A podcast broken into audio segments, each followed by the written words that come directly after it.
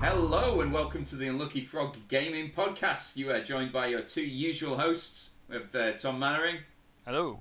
and myself, Josh Hartley. How are we doing this week, Tom? I am doing well, thank you very much, Josh. How are you? Yeah, I'm good. I'm good. I went I'm very not- robotic there for some reason. I- yeah. I- Well, uh, the thing is, uh, our listeners are probably aware of this. There's a bit of a conceit here because we have just been speaking before I hit record. It's not like we just both show up, stare at each other in silence for a bit, and then I hit record, and then that's when we speak.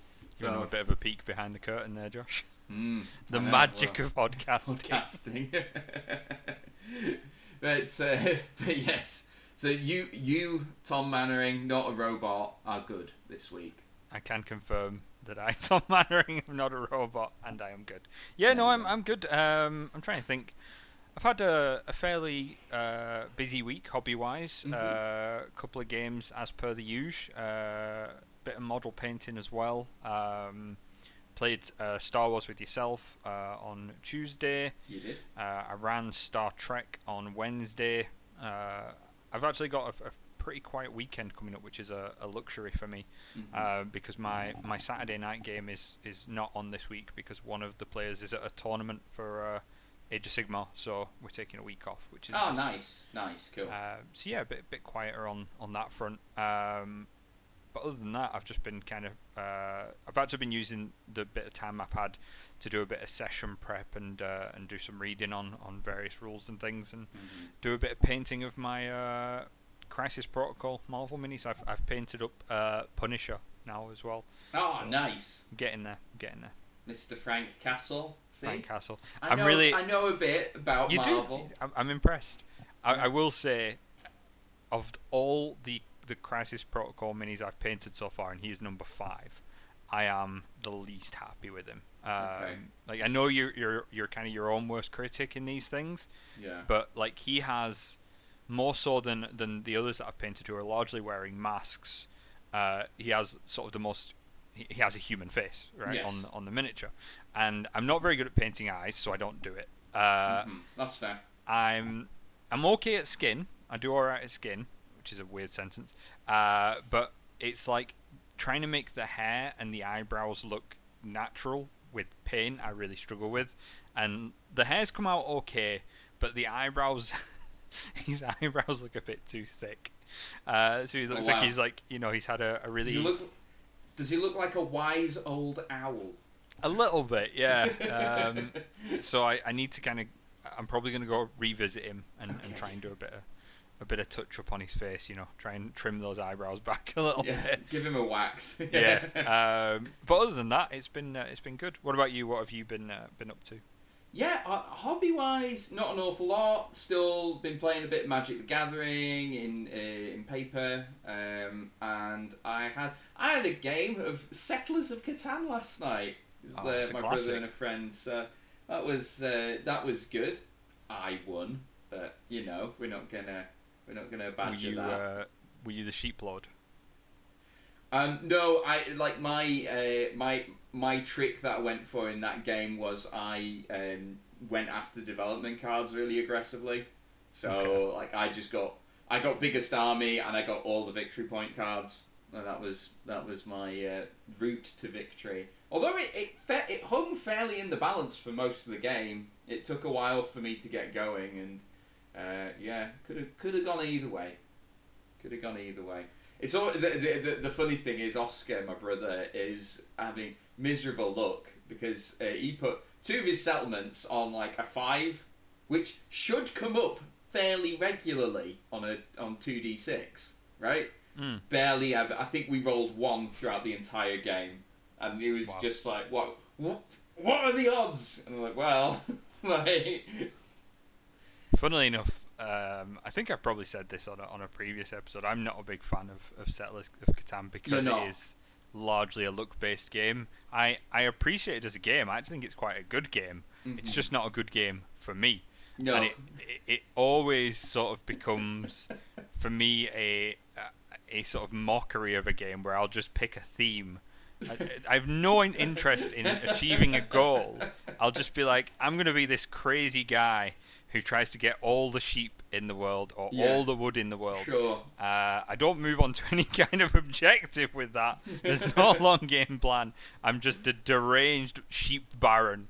Uh, because it, it's, it makes my own fun, right? Like, Should that's- ho- hold on, hold on. Should that not be a sheep baron? Ah, I'm so funny. I want you to put a cricket sound in there. I, I, will. it. I, I will. I will. Don't you worry. You you will listen to that, and you That will hear them crickets. Absolutely terrible. I apologise to all of our listeners on behalf I of Josh. do not. Scott will probably appreciate that. yeah, that's for you, Scott. There you go. One listener pleased. Several Yes. others driven away forever. so we've got a few things to uh, to chat about today. Shall we start with uh, a few bits of new release news? Not that there's too much, but we can uh, we can touch on this. Yeah, we got um, Games Workshop have uh, released a preview of their new uh, season for Warhammer Underworlds. Um, long-time listeners will be familiar with our thoughts and feelings on this game. Ben and I really enjoyed it. I think you've played a few games of it as well, and you, you what what yeah, what did you feel about it? Uh, I I have had a mixed bag experience with with Underworld. Um, I I enjoyed it uh, Mhm. when I played it, um, but I think if I remember rightly, it's been quite a long time since the games I played of it. I picked quite a complex. I I have a habit of doing this with new games. I always pick a, a complex faction, and Right. nobody says to me. Tom, that's quite complicated. You Okay. maybe don't want to play that. So like my first couple of games uh, of it, I tried to play with sort of you know newer, what were at the time newer teams that were Mm. maybe a little more complex than the, the starter teams, uh, and I think I had a bit of a bumpy ride. Uh, I think there was actually a, an episode we did on uh, a live stream uh, where we played it, and I lost my rag because it just was not going well for me. Oh yeah, I forgot about that. Yeah, Yeah. that was um, when that was Halloween. I think we did that Yeah, years it was. ago. So aye, Um, Um, for for anyone who has never played a game with me, I am not uh, I'm not particularly secretive about this. I am not a good loser. Can, Uh, can confirm. I, I don't like to lose, and I get really frustrated if I'm losing because of shitty dice rolls, which is largely why I do lose because I pissed off the dice gods in a former life. Um, so yeah, that uh, that was rough. But I will say I absolutely love um, I love the visuals for Warhammer Underworld. Yeah. I, I love the the gaming tiles. I think they're really they're always really nice. You know, they've got great gaming boards. Uh, I like the character um, that they bring to the individual like groups and the teams for it. You know, they always have a nice little aesthetic and, and kind of a theme. And these ones that they've they've announced are no no different to that. yeah, I sort of said to you before we came on um, when you, you showed me these that I thought the the miniatures looked really really nice. hmm I, I especially actually like the, and it's not often I'll say this, but I really like the Stormcast Eternals uh, for this. and they get Um, they've got a pet bird. That's not why I like them, but yes, they do have that. But It's I a like bonus, the Is it not? I like the the lantern bearing dude uh, uh, Mhm. or, or woman I can't quite tell uh, person, uh, and I like the uh, the sort of very um, what's the right the very well posed archer model as well. I Mhm. think that's got a really cool like dynamic pose to it as well. Yeah. Uh, I actually think the the not orcs but our orcs. Um, the Cruel Boys, I believe, is the the name. Yes, uh, I actually think they look a bit meh by comparison. Fair enough. I think they're okay models in general, but I think out of the two, the Stormcast definitely look more appealing than Yeah. Than the Cruel Boys. What do you think? No, I think that's fair. Um, I think they look nice, uh, like both factions, uh, they don't look. Um, I don't. I don't think I'm going to be picking it up personally. Uh, No. But yeah, I think I think it looks neat. How about that? looks neat.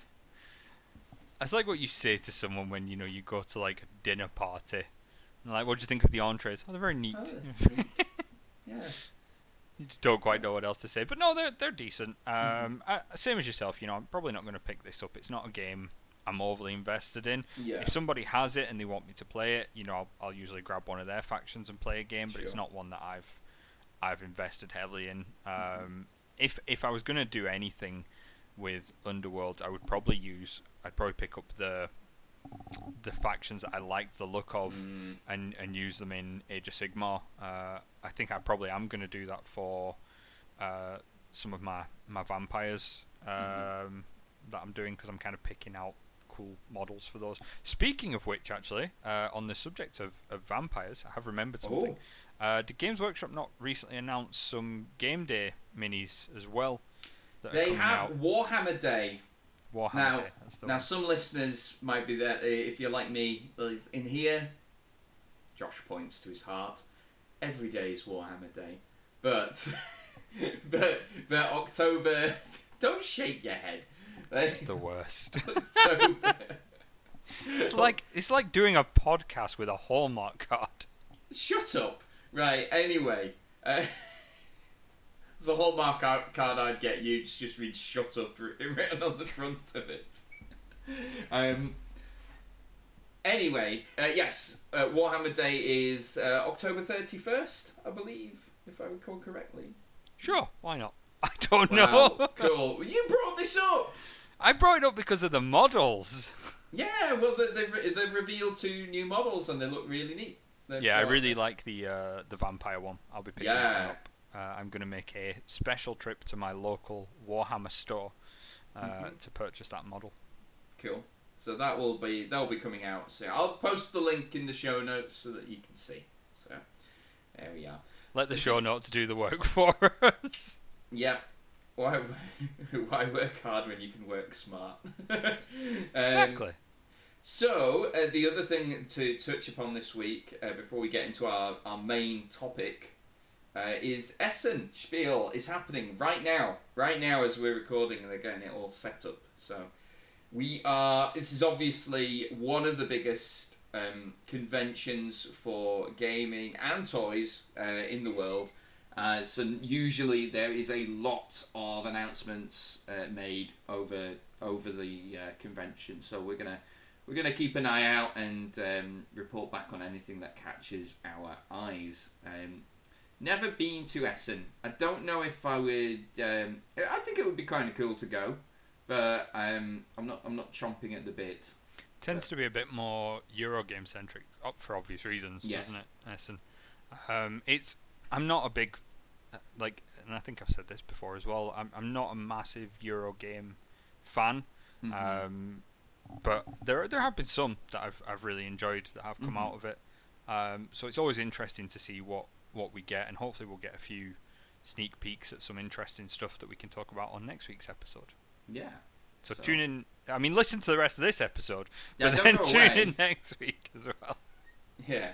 So, um, should we should we dive into like our sort of main subject on uh, what has been going on? So, it, it, I think this this topic was triggered by something that's happened recently in the YouTube community. Um, I, was going to say the Magic the Gathering YouTube community. Uh, strictly speaking, concerning a different game, but um, but it involves like community members there and it kind of got us thinking about the whole subject of the financial side of our hobbies you know and the notion that you could actually um, and there are people who do this they buy um, they buy uh, components cards models that sort of thing for the purpose of investment rather than for using them for gaming um, so what th- what has happened is there is a YouTube channel called Alpha Investments, uh, and it is run and presented by a chap called Rudy. On there, he's an American man, I believe he lives in Florida, um, and his shtick, Florida man does whatever. Yeah, I know. Um, his shtick is that the channel, uh, uh, as you guess from the name, is concerned more about this financial element to trading card games. Most of the time, he's talking about Magic the Gathering because that is the biggest one, and that's the one that you know that that has the biggest following, and certainly has the most expensive cards out there that you can buy. I think outside of like baseball cards. Um, however, there's a new uh, trading card game, or I say new. It's been out for a couple of years, I believe. Uh, Flesh and Blood. Never played it. Uh, I must admit, so I, I can't pass comment on the quality of the game itself. However, Rudy has uh, been championing this game, uh, and he's been championing it for a while. He'll do, um, you know, fairly regular videos on it, talking about how he's, you know, buying in sealed product of it, so you know the booster boxes and the like, for the purposes of investment. So, as a bit of a thank you, what the uh, the creators of Flesh and Blood did was uh, they designed a unique card for him, and it's actually the card is uh, Rudy, uh, and uh, they made they gave him 1,500 copies of this card, and it's all in like a nice presentation box. There's uh, some art cards that go with it as well. Um, so and they gave it to Rudy for him to do whatever he saw fit with it. So he has 1,500 copies of this. So what he does, and we will link the video below. Um, but he announces to his Patreons that he is going to, for a period of 24 hours, sell these for $1,000 each. So each of these little presentation boxes, including the card, for $1,000. Any copies that he does not sell, he will burn and destroy. So once they're gone, that's it. There is no more of them. Now, and from what I understand, he sold all 1,500 copies that he received. So, Rudy made himself $1.5 million over a 24 hour period off the back of um, a collectible card game. So, uh, what are your what are your thought initial thoughts on this, Tom? So I think there's, I have a few. yes. Surprisingly, uh, I think from from my perspective on it, there's a couple of there's a couple of points of conversation. Right. There's obviously first the the fiscal value of cards in general. Mm-hmm. But then there's also the exclusivity and, and limited property of, of certain collectible mm-hmm. cards. Uh, specifically in this example, you know, this this Rudy specific card.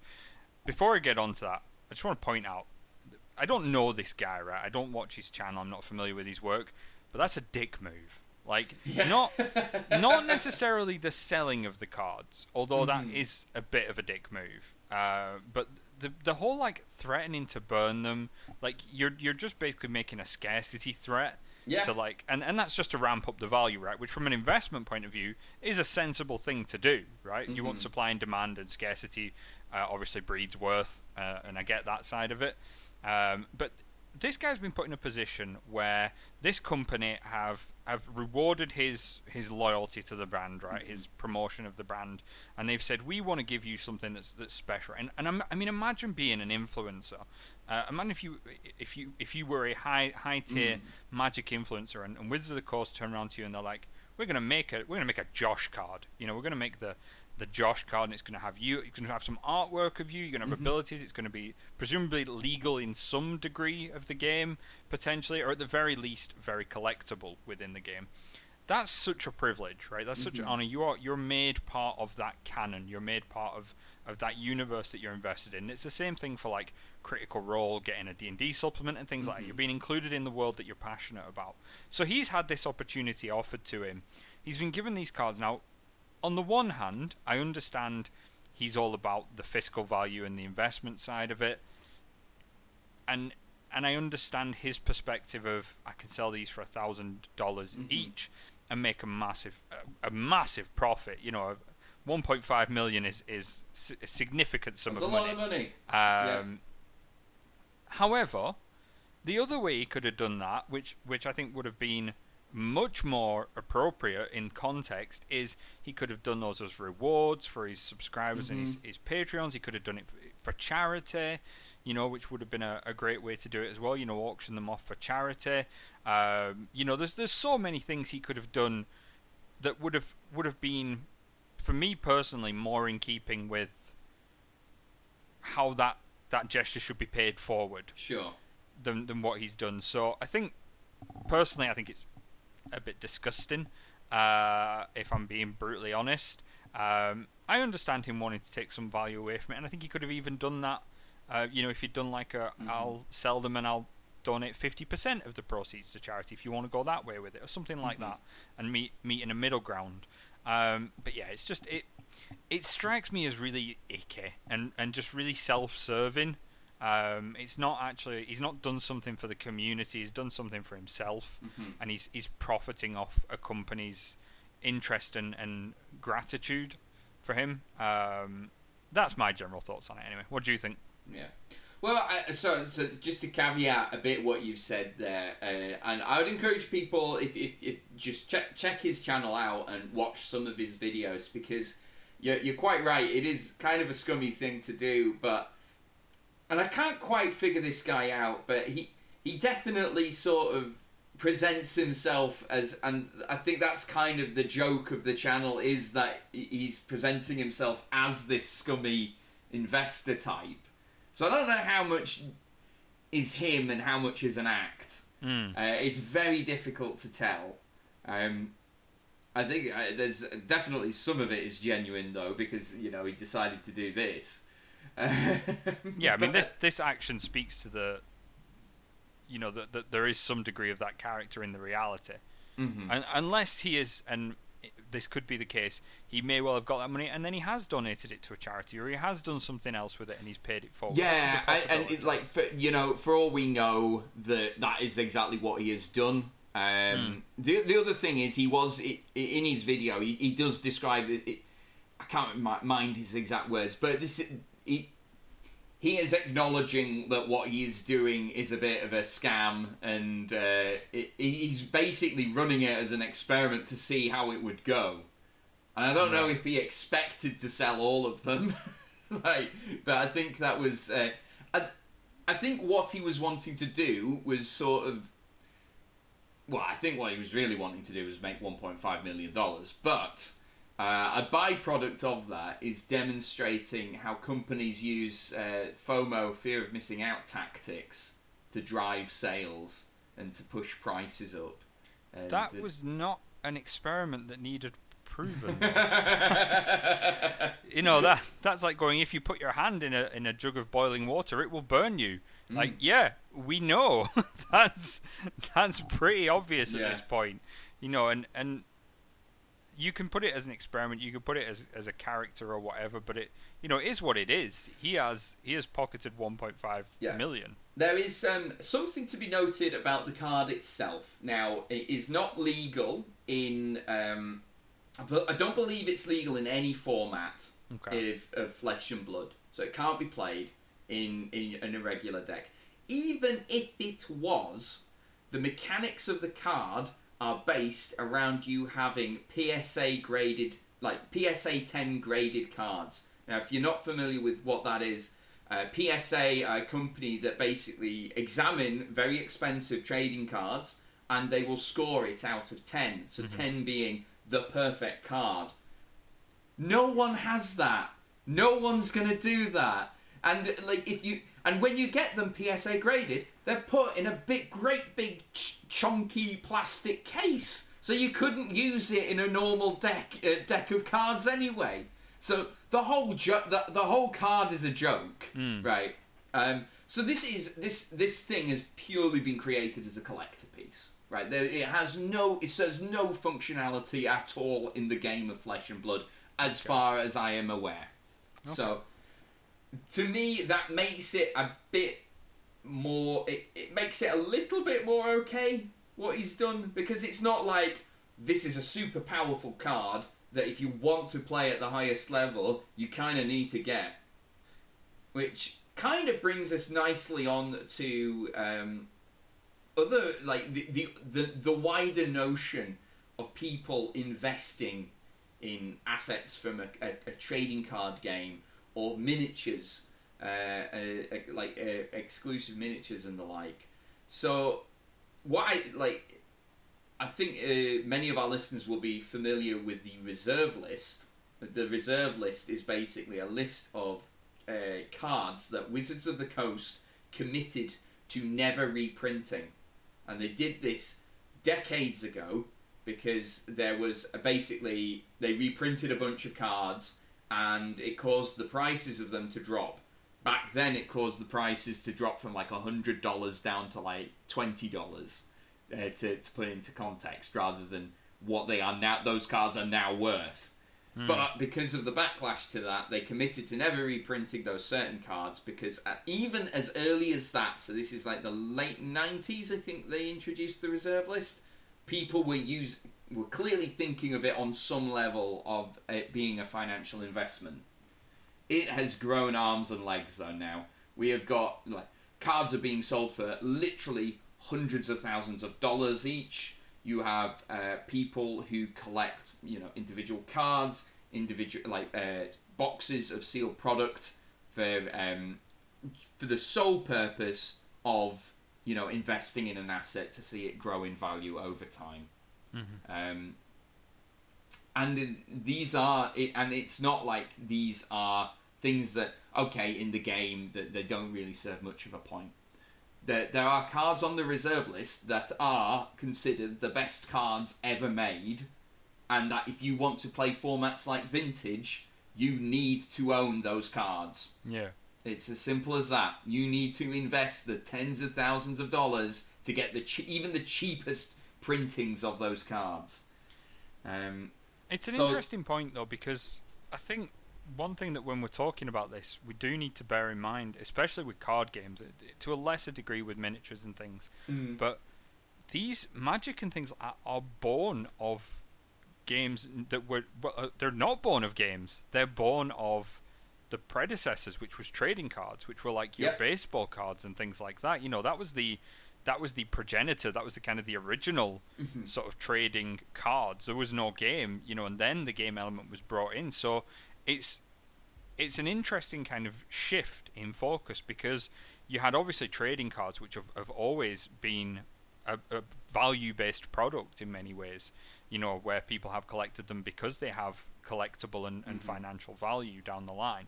And then you had Magic come in as a, a trading card game, which has, has combined two aspects that two aspects that fundamentally don't really go together. Nope. You know, they're they're two very different uh, sides of a coin, and you've got sort of some people who will play it as a game, and some people mm. who will collect it as a as a as a trading card and collectible aspect, mm-hmm. and then some people who will do a fusion of the two. And as you you rightly referenced there, some people who need the the valuable aspects for the game aspect as well, which mm-hmm. is madness really when you think about it. Um, but it's it's interesting that for me, I, I I played Magic very early days. I think Magic was in like the second set when I joined, the second or third set uh, when it when it first came out, and card value wasn't a big thing at that point in time. It was there. You know, your your Black Lotuses and things like that were, were appearing and were becoming, you know, well known for having value. Um, and your early prints, even at that point, had already started to accumulate some value. But the focus was on the game, not on the card value. And I remember back in the day, this is sort of pre-internet times as well, or at least you know uh, pre-consumer internet. Um, you, if you wanted to find out a card's value, uh, bearing in mind at this point in my life, I actually worked in a toy shop that sold Magic uh, Yeah. and and similar products, and we had a we had a magazine rack. And we sold gaming-related magazines, so we had your, your White Dwarves and uh, things like that. But we also had um, magazines that would have lists at the back that would have that month's card values in them. Yeah. And that was how people got card values at that point. You had a monthly or fortnightly listings that came It's out in the back of, of magazines, and you know people would come out and you'd flick to it. And I remember I played um, Star Trek, uh, the card game, which was another fairly early collectible card game. Uh, and I remember that being in the in the listings as well. You know, you had like you'd buy this magazine right, and it was like a yellow pages. To be fair, and the the front maybe quarter would be magazine, and then the back was just you know a small phone book of card listings for different games and how much they were worth. Um, and you didn't see you know the kind of values that you, you talk about now. You saw quite I don't want to say reasonable, but comparatively reasonable uh, values for cards. So it's a very different sort of approach. And you saw a similar thing happen with the comic book market as well. Like when comics first came out, they didn't have value. You know, they were just Yeah. they were just comics. And it took until probably like the 80s and 90s when there was kind of the explosion in the comic book market and the subsequent collapse where card uh, comic value became a thing and like your your um, first detective comics and things like that actually started to to go for silly sums of money. Yeah. And then what happened off the back of that is loads of comic companies printed like first editions of things and collectible editions of things to manufacture a product that would have value. But mm-hmm. what happened was everybody went out and bought them and like foil wrapped them and sealed them away in vacuums mm-hmm. and they never actually got the value that they wanted to have and the bubble burst because everybody had prepped for that situation. So it's it's interesting that your rarity with cards like Magic and things is something they are manufacturing. They are creating that that rarity, that scarcity um, for these cards, and and it's exactly the same as what Rudy's done. You know, to a degree, there's obviously going to be rarity because there's only a limited number of copies. But by threatening that destruction, he has he's increased the the potential risk of, of scarcity as well beyond what was already there to to to ramp up the value. So I know I've rambled for a bit there. No, no, it's, it's good though. but you know these these are all things that like have come before uh, be it in the trading cards in the comics and and and have developed within you know magic pokemon legend of the five rings you know all these these sort of early card games uh, and to a lesser degree in, in other card games but if you look at stuff like let's take keyforged for example right which is a, a fairly recent uh, card game and not one that you hear much of anymore to be fair Nope. uh, but that never really kind of exploded with you know massive values because it was new and it, it didn't have the same appeal across the board either, and it kind of seemed to. I don't want to throw it under the bus, but it seemed to flop as well a little. What well, what I noticed about Keyforged was it was very well liked by people who didn't play trading card games. Yeah. so it was uh, it was very popular with like the board gaming crowd. I do remember I- Ian from the Giant Brain uh, was really keen on it, um, and to be fair, I tried it and I thought, yeah, it's fine, but then I went back to Magic the Gathering because is what I play. This is fine, but this is better. yeah. But um, it's just, and here's the thing, right? You can't, if you're into these hobbies, you cannot ignore it. no. You, I mean, you can try, but ultimately, if you want to, if, if you want to uh, take part in this, get it like, and we're, we're using Magic the Gathering a lot as an example, but I think this is the the case where it is the most pronounced and explicit. That um, if you want to play Magic the Gathering at a certain level, so just beyond like, yeah, just let's get the intro decks and whatever. If you want to like get to uh, like uh, the next level, you have to be aware of the financial value of, of those cards because it's important. You need you need to make decisions when you're on, on. Okay, well, what what am I willing to pay, and what do I want to get from it? You know, and I'm starting to get to a position in my own collection where I've got I've got a lot of the cheap cards that I've wanted. We're now starting to get into some of the more pricey stuff that I'm wanting to buy. Don't And do it, Josh. Don't you do it. well, I, and here's the thing, right? Um, I could tell you the mo- the mo- the most I've spent on a single card, right? I think you, I think you've told me this before. I think I know it. It's about hundred quid, is it? Something like that. No, uh, so the most money I've spent on a single card has been sixty five pounds. Okay, so Um, not that far off. Yeah. It, the most valuable card I have is worth more than hundred pounds because I happen to win it in a in a uh, in a competition. So, um, and that's that was through skill, not not like uh, no, not like a, a post write it right in with an answer competition. Yeah, flex, flex that. Yeah. Um, but but yeah, I mean, I and it's something I need to bear in mind because I I I, I don't think it's an exaggeration. My collection of Magic the Gathering cards will be worth four figures at least. Mm-hmm. Um, I don't think it'll be much like in a, a very high level, but Hmm. uh, it'll be worth that. And whilst I'm I'm more invested in Magic the Gathering than most people, I am nowhere near on the, the scale of some other people. Yeah. Like I don't have, like I say, if you want to play vintage, your deck probably costs the, the a, a similar value that you'd spend on a car. Yeah. So it and that's insane. That's crazy. So you have Yeah. to you, you have to do your research and you know understand how much is this hobby going to cost me and how much am I willing to willing to spend on it because See, I have I have kind of mixed feelings about it because there there's an element of me that that likes scarcity and, and rarity, and I'll I'll use a- an example that's that I've personally come into to contact with, Mhm. which is uh, within the MMO uh, game sphere. sure So you will get uh, at points in time you will get MMOs that re- release cosmetics within game. So they'll release a horse or a skin or something like that, a mount, Mhm. And they'll be like, oh, you know, it's a special limited edition uh, mount that you can buy for the next month. Uh, it'll be you know ten pounds or something like that. Uh, or they'll release a collector's edition of the game that comes with a Sure, special yeah. mount or something like that.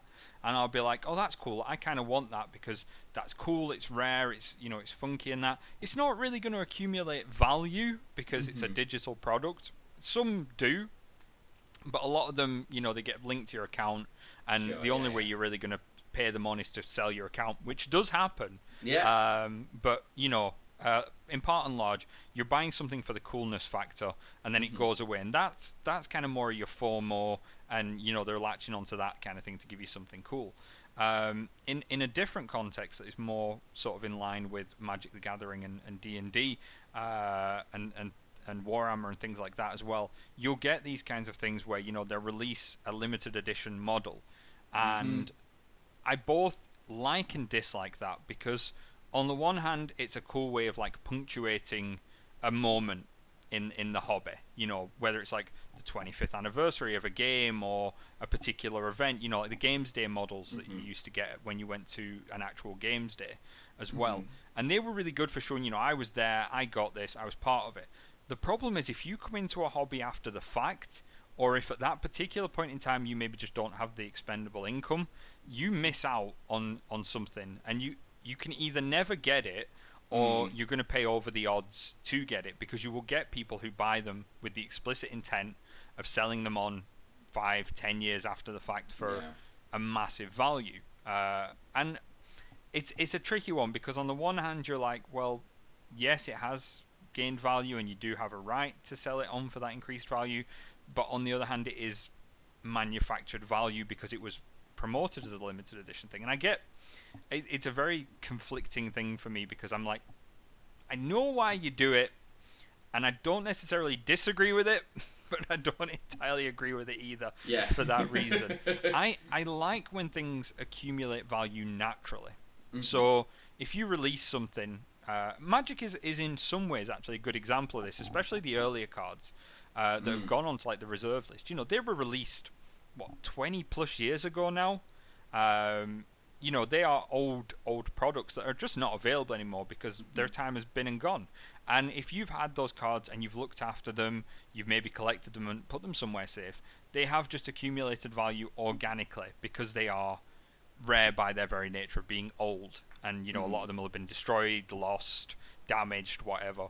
Um, and that's kind of organic, and that doesn't Yeah. bother me so much because that's just happened naturally over time with a product that at the time wasn't that rare.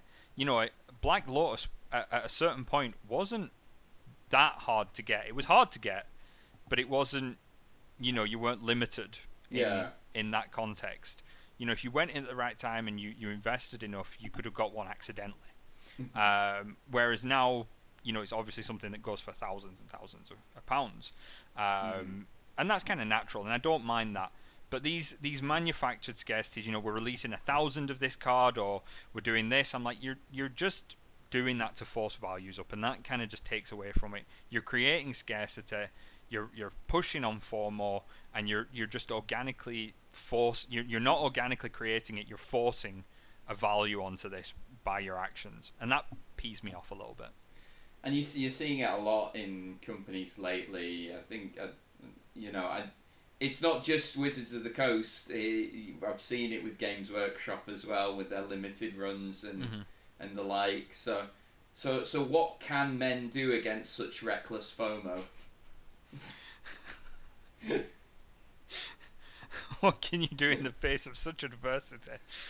I think like the thing for me, and, and I try and kind of rationalize this myself, and and and I, I won't lie, I've been caught in it, right? I have. Mhm. There's been I, I can look over at my shelf now, and I can see things You that can I've see the product of FOMO. yeah, I can see this, right? But like, I just don't want to miss it. You know, I don't want to. Yeah. I don't want to miss that. Like, um, a, a classic example that's in my cupboard of shame, and I've I reference this far too often on the podcast, right? Mhm. But I, I'm going to keep referencing it because it, it shouldn't shouldn't be forgotten. It's a word of warning. It's Dreadfleet, right, from Games Workshop. right? yeah. Now, Dreadfleet was pushed as this, you know, this is the the next big thing. It's going to be your next uh, Space Hulk. It's going to be really rare, um, you know, and, and you want to get it while it's around.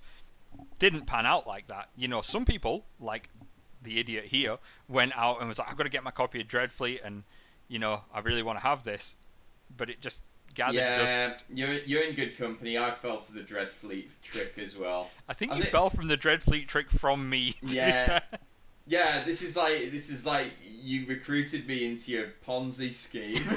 like, One day, Josh, it's going to be Ben's- worth Ben's something. got a copy of Dreadfleet as well, although I think someone gave it to him at least, so he's he's got that. It is, it you know, it's it's one of these things where it doesn't pan out. You know, they try Yeah. to they try to create this value to it, and you buy into it. Imagine imagine being the guy who bought like ten copies for the purposes of Oh, investment. Yeah, Yeah. that's like the people who you know hoarded toilet roll to sell it on, and Yes. just ended up with, with kitchens filled with toilet roll, which is you know kind of good um, that they got their comeuppance. But yeah, it is it, it is kind of trying to manufacture, and it's quite funny in a way to see it kind of flop. You know, when it's been tried to be Mm. forced like that. Um, but it, it is a it's a tricky one, you know. I think you've got to look at it and go, right, do I actually want this thing? Like, or Mhm. am I just buying it because it it's going to potentially accumulate value? Now, I can't say to someone, don't buy something because you you want it to be worth something down the line. You know, Yeah. if, if you choose to do that, if that's how you choose to make your money, fair play to you. You know, that's it's your money. You do with it what you want. If you want to you want to buy collectible things, um, and they're gonna they're gonna get value for you down the line. Fair play. That's your Mhm. your choice to do that. I think it's just about approaching it. If you're not doing that, approach it with a degree of like level-headedness. hmm You know, don't just buy something because a company's pushing FOMO on you.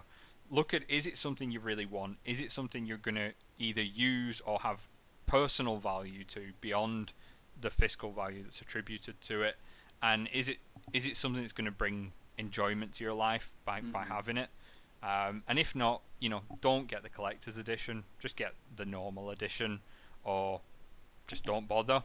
Yeah. You know, it's it's a personal choice, and, and everyone's got to make their own mind up on that. But I know I've been caught in it. I've seen other people caught in it, and it's it can be quite shady to say the Mhm. least.